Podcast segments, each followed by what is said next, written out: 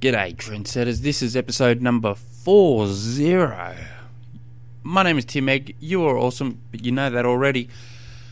And if you have any training, racing, nutrition questions, feel free to email me, tim at trainsmooth.com, and I will definitely have, be checking it out.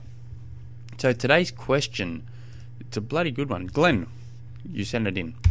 Uh, what are your thoughts on a 10 day program versus a normal 7 day program?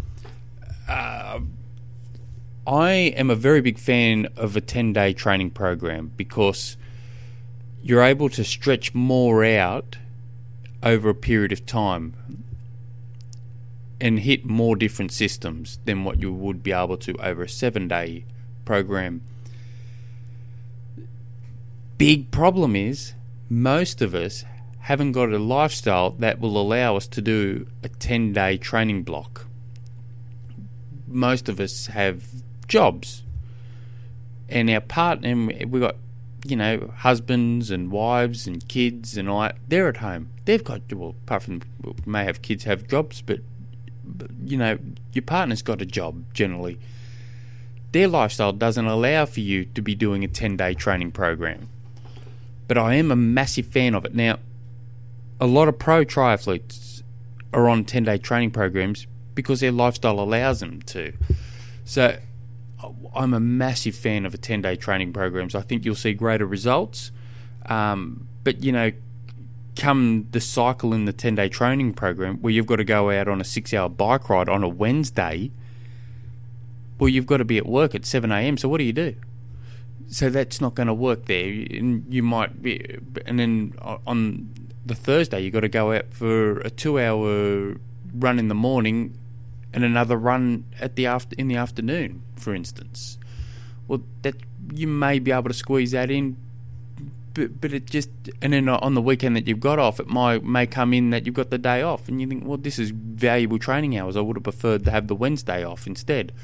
So and you can muck around with that that stuff, but it becomes very messy, and it, it it's not always the easiest to structure around most people's lives unless you've got extremely flexible working hours.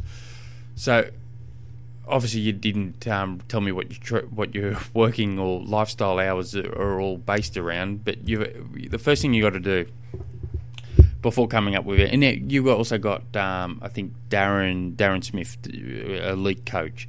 I think he generally works on an eight day training program. Um, I've seen a bit, of, a few different things he's done that that that looks good, and you can manage that quite well for most people too. Um, but the first thing you got to do is just write down on the week your available training hours. Now you don't need to be going ballistic when now I'll go to go to work these hours and then I've got to prep prep my lunches and meals and then I've got to sleep this amount of hours and that will only, you know, see the kids. Oh, that only leaves me this. Don't worry about that. Just tell me, you know your times, you know that between, if I wake up at 6, I've got between 6.30 and 7.30 to get my training in quickly and then I've got to be back at home to get the kids off for school or whatever it is. You know, write down all your available training hours, and then from there you can work out will a ten day program suit me, will a, a an eight day training block suit me, will a seven day training block will suit me, or you got uh, um, these elite um, elite cyclists running on three day training blocks. You know, so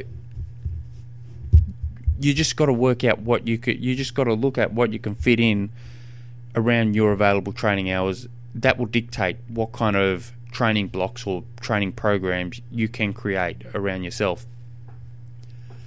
So I hope that helps. Um, it probably didn't, but, um, but I am a big fan of the 10 day training program. I wish I would be able to do it for myself. I can't. Um, I'm, I'm I'm on a four week a, four week training block personally.